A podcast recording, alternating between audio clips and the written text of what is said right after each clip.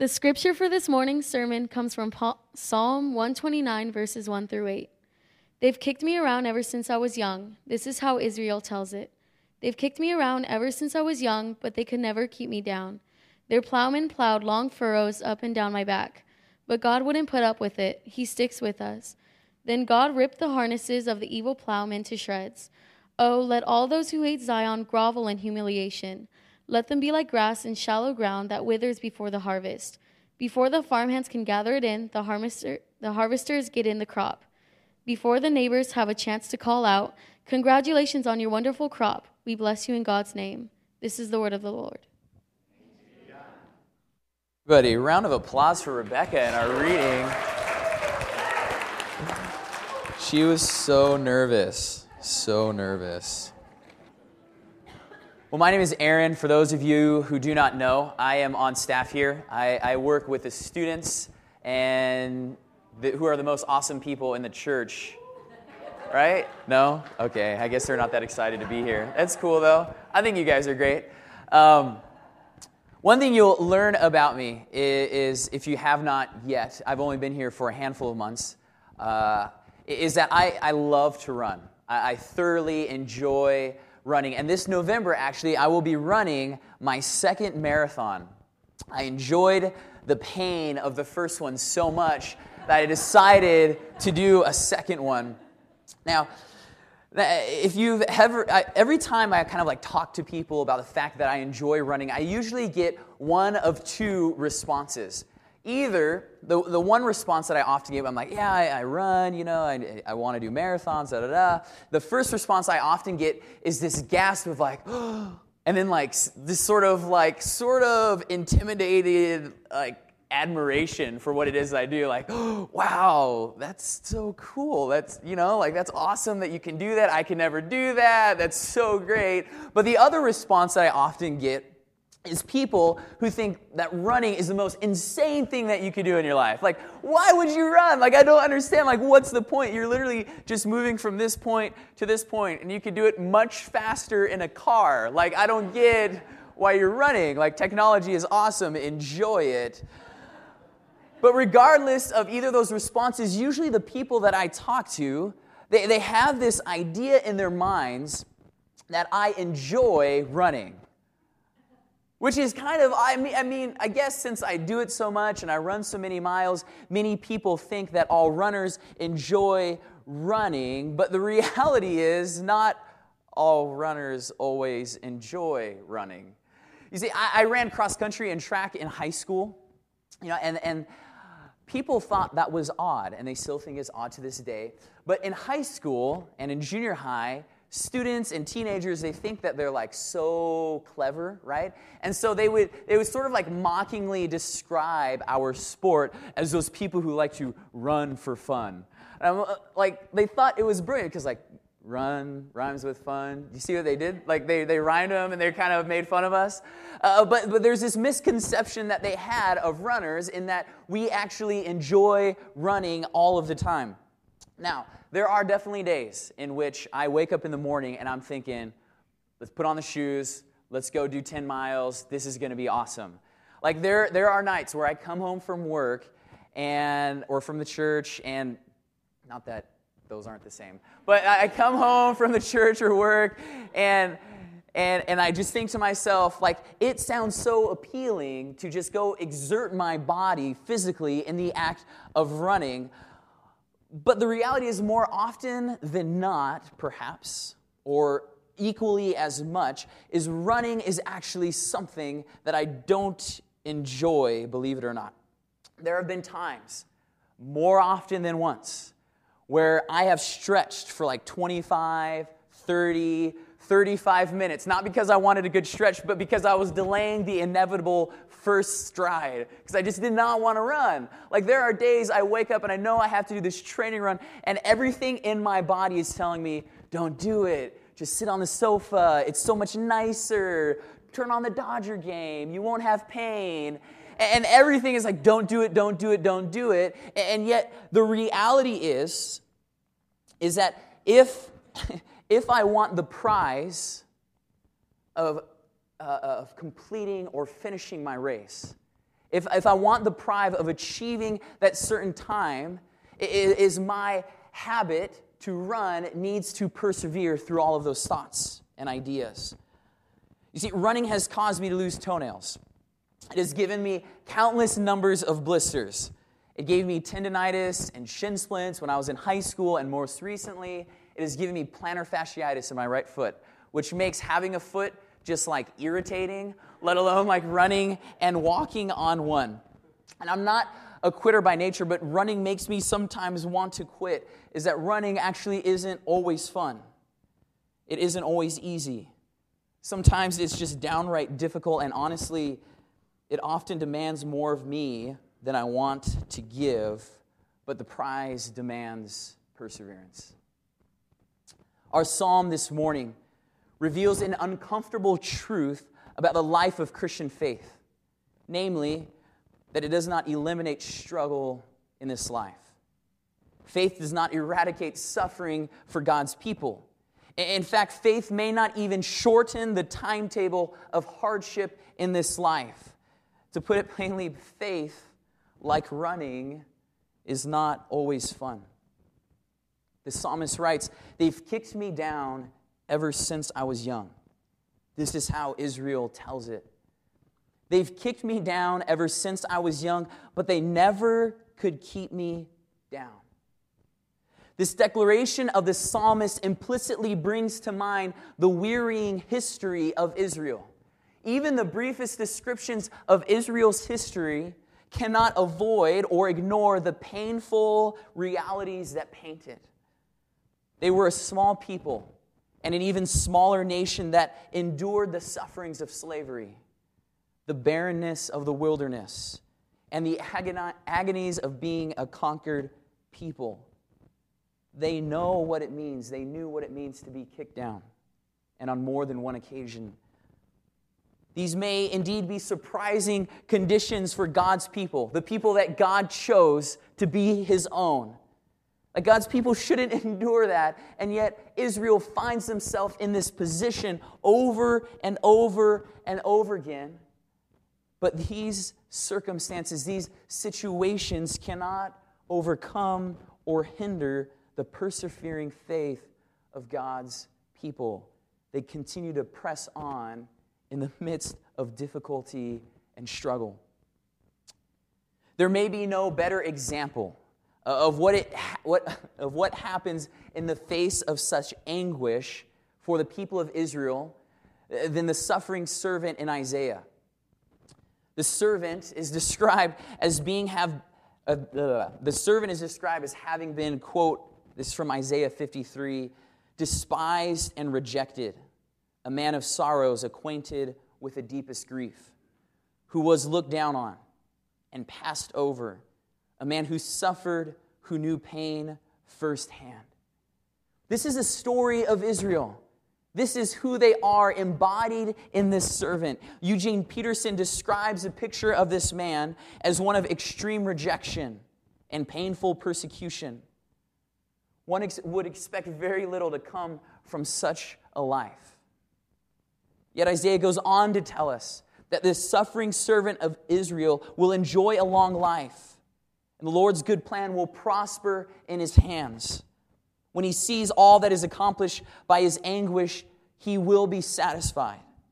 And because of his experience, God's righteous servant will make it possible for many to be counted righteous, for he will bear all their sins. This is the story of Israel embodied into a single person.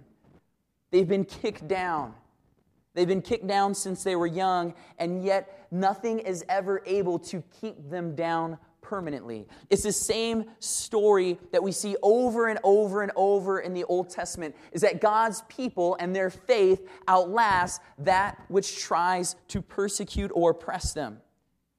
It's a story that we see in the book of Ruth, where abject poverty does not crush this powerless widow, but faith overcomes it. It's the story we see in David and Goliath, where Israel's persecutors, who seemingly have the upper hand on God's people, are pushed back and destroyed by a teenage boy and his faith. It's a story we see in the book of Esther, where the almost certain oppression of God's people is restrained by the faith of a queen. It's a story of Shadrach, Meshach, and Abednego, where these three boys who refuse to worship a God other than the one true God decide they would rather die than, than worship another God. And their faith, their persevering faith, saves them in the wake of danger. And there's many more stories.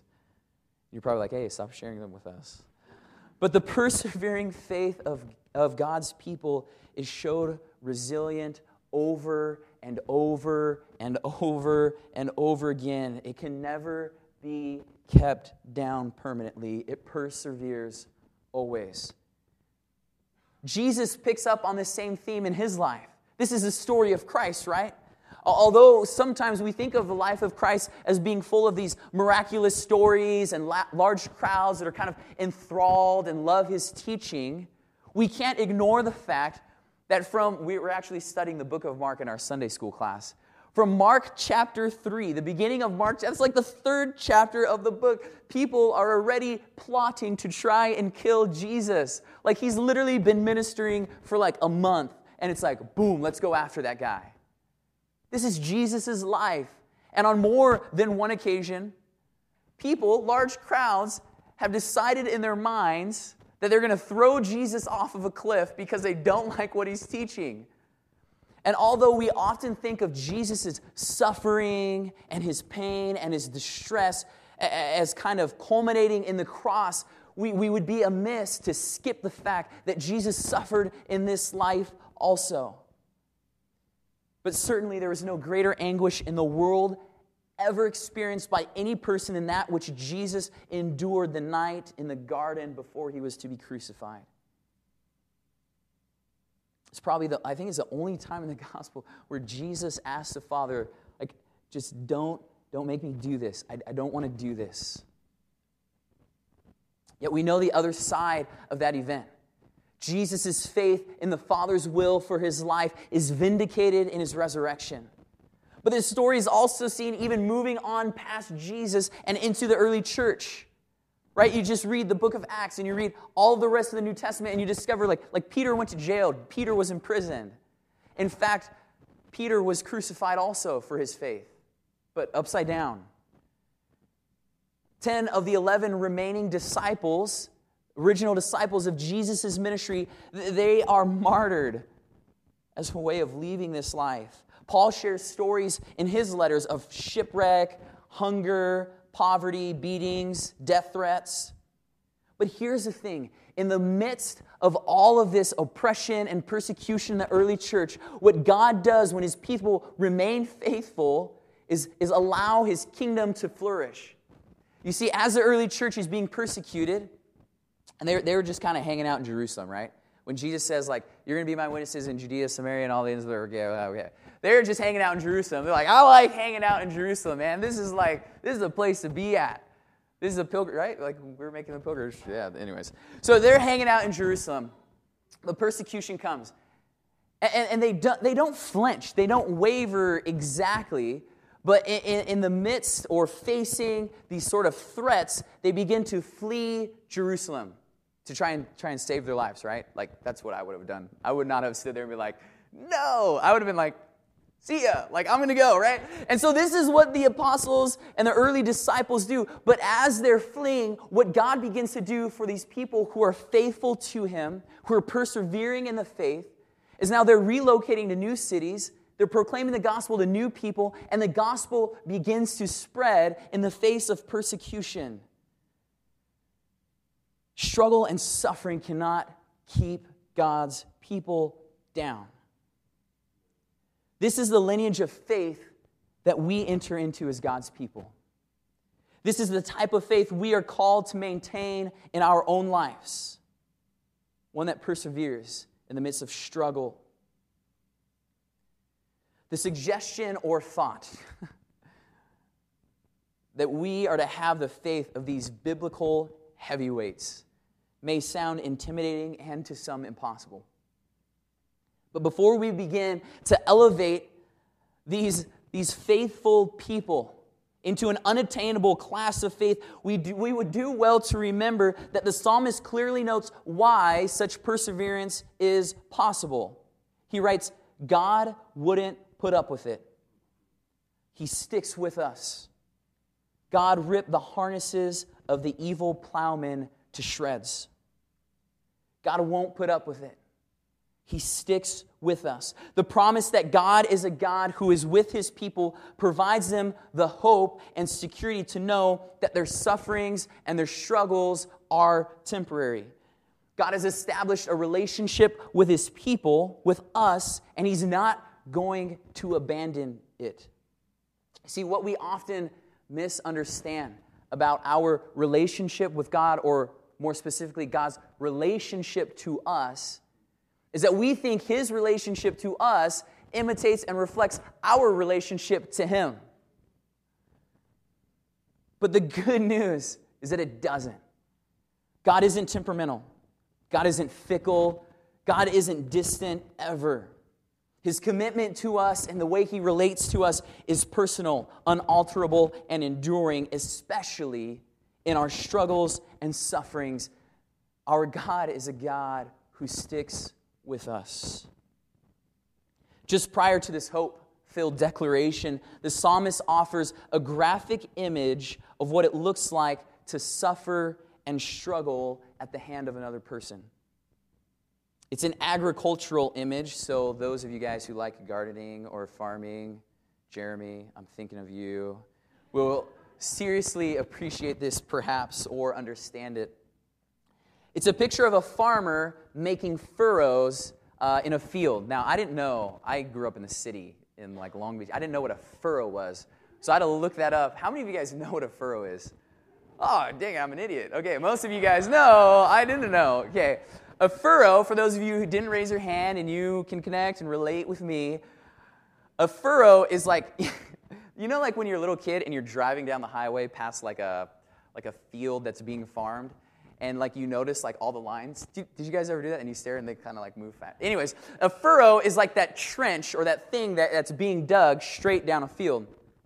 And, and so, what farmers would do before there were tractors and all this like modern technology is that they would grab a couple of oxen and they would yoke them together. Like they would connect them like by the neck with this piece of wood.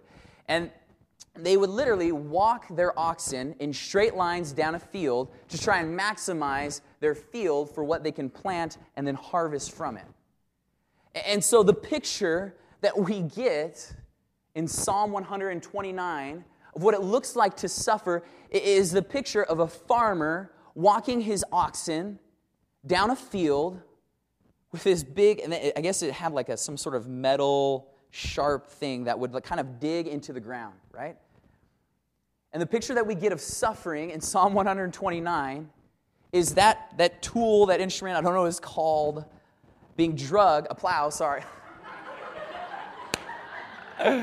it's in the psalm. It says plowman. That's so embarrassing.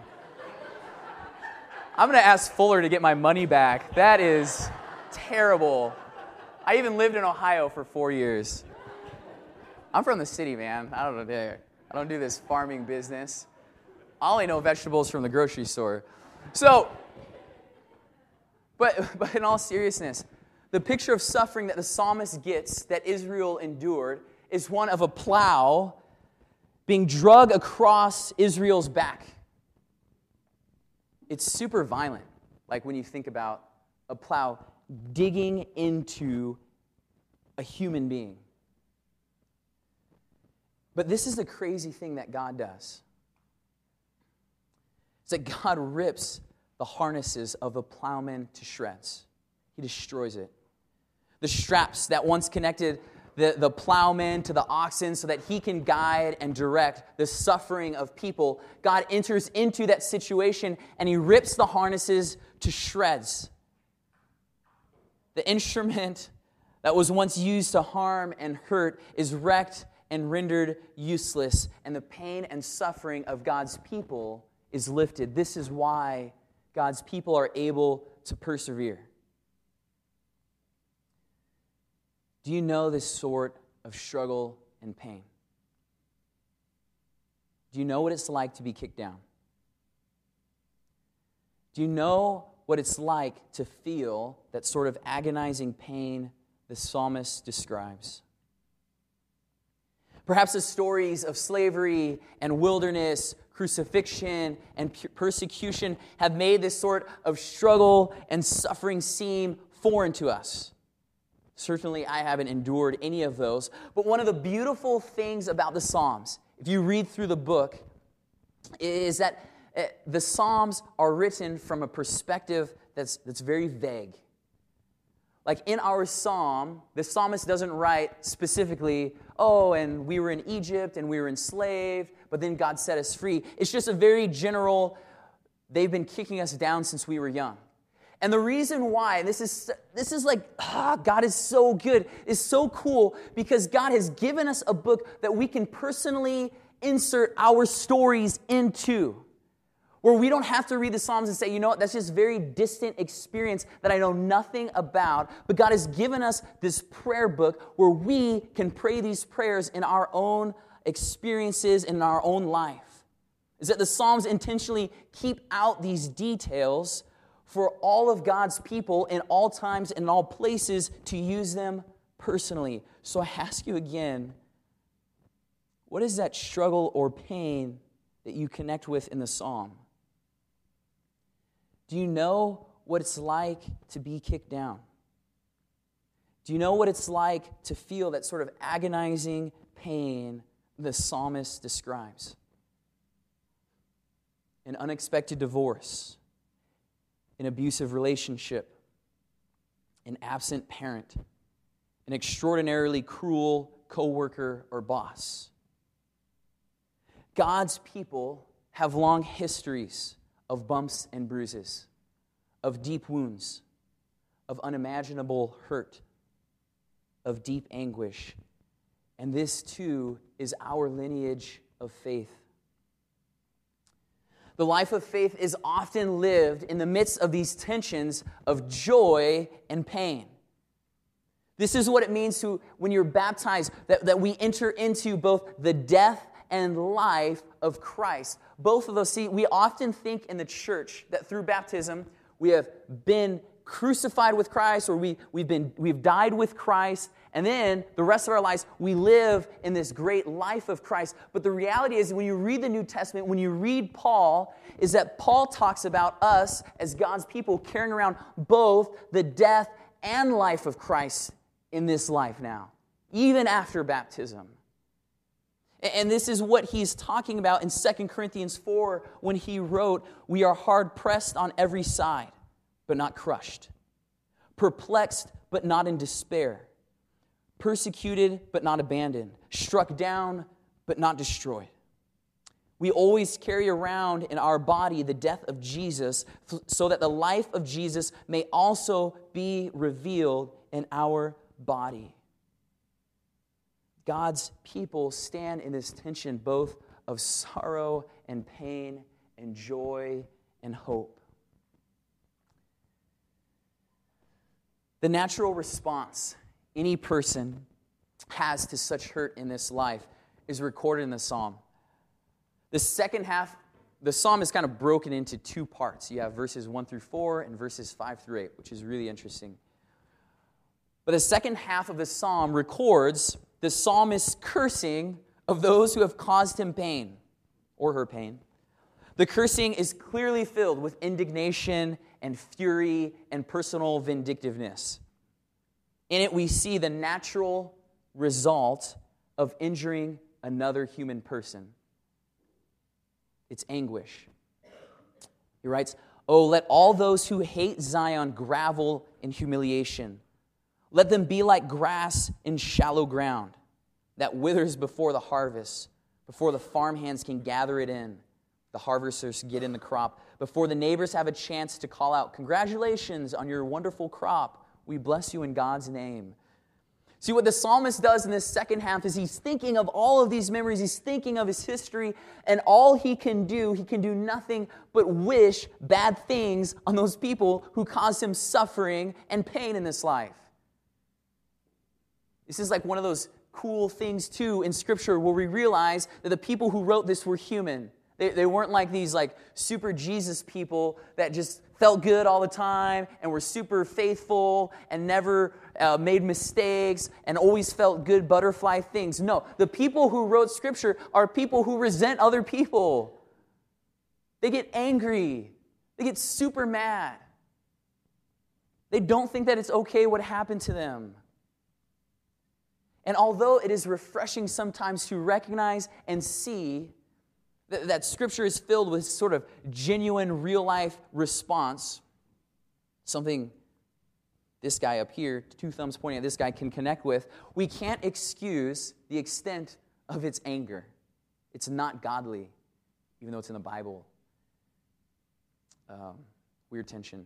Proverbs 24 17. Do not gloat when your enemy falls. When they stumble, do not let your heart rejoice. Matthew 22 39.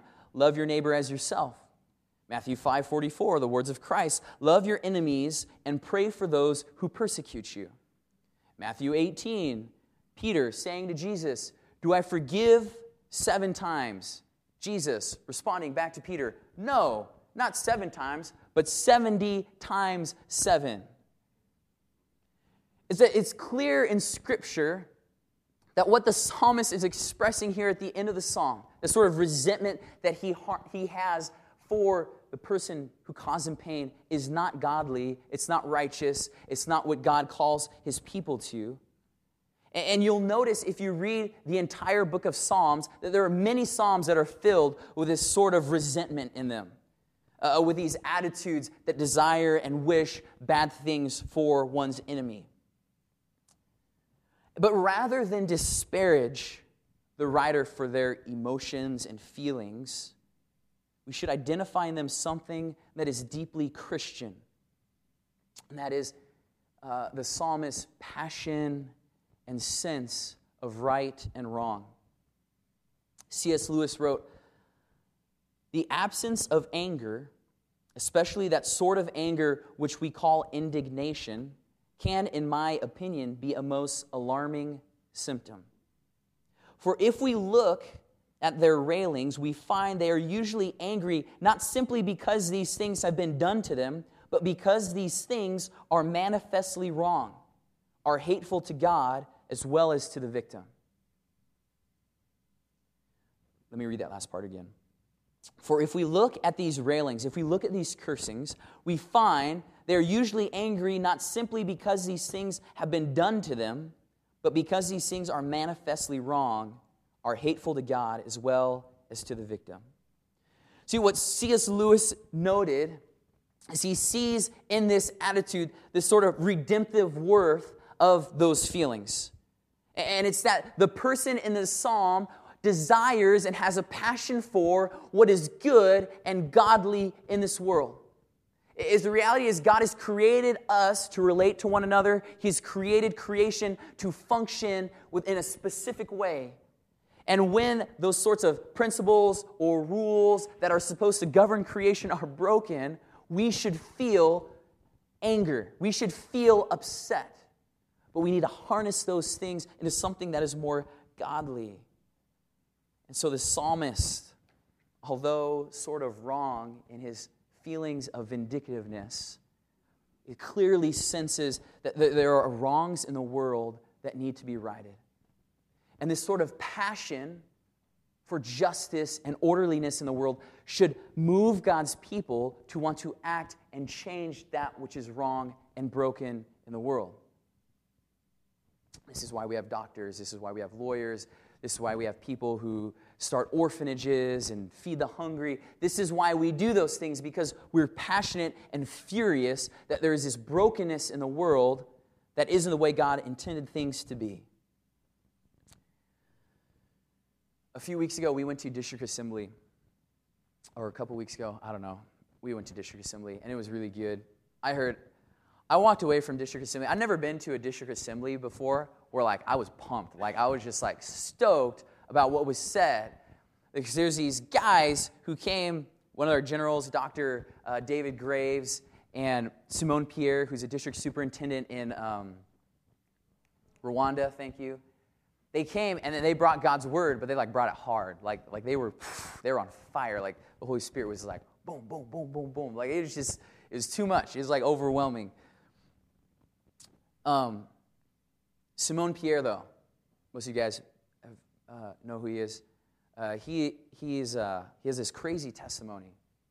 And um, to give you a little bit of background, he's a district superintendent and pastor in the country of Rwanda that, that experienced uh, mass genocide in 1994, uh, where I think that he said there was like a million people that were killed in 100 days in their country because of tribal warfare, which is really nuts. And when he became a Nazarene in 1984, there were zero churches of our denomination in his country, and today there's like well over 100 Nazarene churches in his country. And he's been like the cornerstone of God's work in that place, which is so cool. But at district super, I mean, at uh, the district assembly, he shared this story that was just incredibly uh, moving and powerful to me. He told a story about this boy, and if you're here at VBS, you heard it. He told a story about a little boy named Peter, right? What was his name? Eric? I'm blowing it. Eric, sorry. I was going biblical. He shared this story about this little boy named um, Eric. And the story is after the genocide, there's like 840,000 orphans because of the genocide in Rwanda. And so the Church of the Nazarene does a lot of work with kids uh, in trying to change that generation so that they can change their country. And so they do a lot of work with kids. And Simone Pierre, he, he met this boy, Eric. And Eric's parents had, had both been killed, I believe, from, from the AIDS epidemic or from the genocide. And Eric lived alone. And his, his family had a house, but somewhere in the wake of him being a kid, the house was like, it got half destroyed. And, and so there's kind of like, there's, there's like two walls, right? And it's just like open to everything else that's kind of uh, around him. And, and this little boy, Eric, invited Simone Pierre to come to his house. Like Simone Pierre was kind of like, like, hey, like you should come to church. And Eric was like, no, you need to come to my house. Like, and Simone Pierre's like, you're nine, like you don't have a house. And he's like, I do have a house, and we're gonna go check it out. And so they go to the house, and Simone Pierre's like, wow, this is this nine-year-old boy living by himself in a half-tattered house Like, I should do something for this kid. And so he asks, he says, Eric, what can I, what can I do for you? There's got to be something I can do for you. And Eric says, you know, you can get me a bike. And Simone Pierre's like, a bike? What do you need a bike for? And Eric says, well, see, what I can do is I can use my bike and I could rent it out to all the other children in the area, and then I'll have money so that I could go buy food. Because right now, in order for me to eat, all I'm doing is like stealing food and sometimes I get in trouble for that. But if I have a bike and I could rent it out, then I can have money, then I could actually pay for my food, and I won't be in trouble anymore.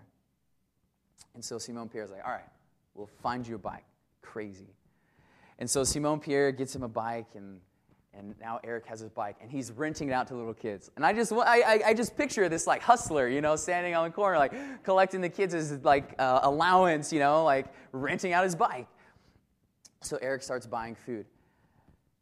And Simone Pierre continued to kind of make contact and do work uh, in Eric's life and invite him into his program and all this crazy stuff and educate him. And at this day, today, Eric has like his own like motorcycle shop or like automotive shop and he's a mechanic and he has his own business that he works for. I was like blown away. Like he was sharing this story. Like this nine year old boy who went from like renting his bike out to, to the church entering into his life, him being educated. He doesn't have parents, and yet he has his business, and, he, and he's making it. And it was this picture of perseverance that I just, it, like, I've just been thinking about it for weeks now, like, except for missing his name. Like, I think of the story all of the time. Like, that's insane. Like, I can't imagine being a nine year old boy in that circumstance, in that situation. But, the, but the, thing that God communicates to us in His scripture, the stories that we hear in the life of Christ in the early church, and even in this little boy's, Eric's life, is that they've kicked me down since I was young, but they couldn't keep me down. persevere in the faith. Perseverance just covers the pages of Scripture. I sat down during the week and I was like, you know what I'm going to do?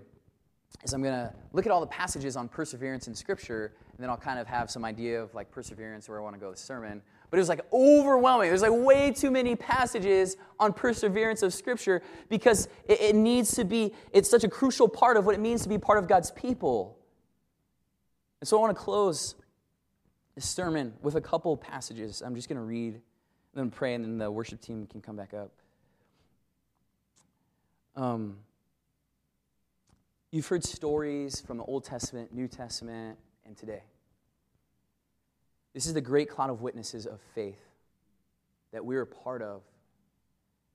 And just as I was encouraged by that story of a nine year old boy who made it, um, so these stories should encourage you that in the, in the face of struggle and pain, persevere. So I'm going to read two passages, one from 2 Corinthians and one from Hebrews. So we're not giving up. How could we? Even though on the outside it looks like things are falling apart on us, on the inside, where God is making new life, not a day goes by without his unfolding grace. These hard times are small potatoes compared to the coming good times. The lavish celebration prepared for us. There's far more here than meets the eye. The things we see now are here today, gone tomorrow, but the things we can't see now will last forever. So keep your eyes on Jesus, who both began and finished this race we're in. Study how he did it, because he never lost sight of where he was headed that exhilarating finish in and with God. He could put up with anything along the way cross, shame, whatever. And now he's there in the place of honor right alongside God. When you find yourselves flagging in your faith, go over that story again, item by item, that long litany of hostility he plowed through that will shoot adrenaline into your souls. Father God, we thank you that you're a God who is faithful to us, who relieves our pain and anguish, who enters into our pain and anguish to comfort and give strength. And God, we ask that you would grow within us a faith that perseveres, that can overcome all challenges and obstacles that stand in our way. God, we fix our eyes on the prize, on the upward call of Christ Jesus our Lord. And we ask, God, that you will remain faithful to us in the midst of this life as you always have been to your people. God, we praise you, we honor you, and we thank you that you are Emmanuel, that you are God with us. And we ask, God, as we travel along this journey of life, that somehow our lives would unveil your glory to the world, that you would be honored and praised in all things that we do. But God, give us the strength to persevere. We thank you and we praise you for allowing us to thus far. It's in Christ's name we pray. Amen.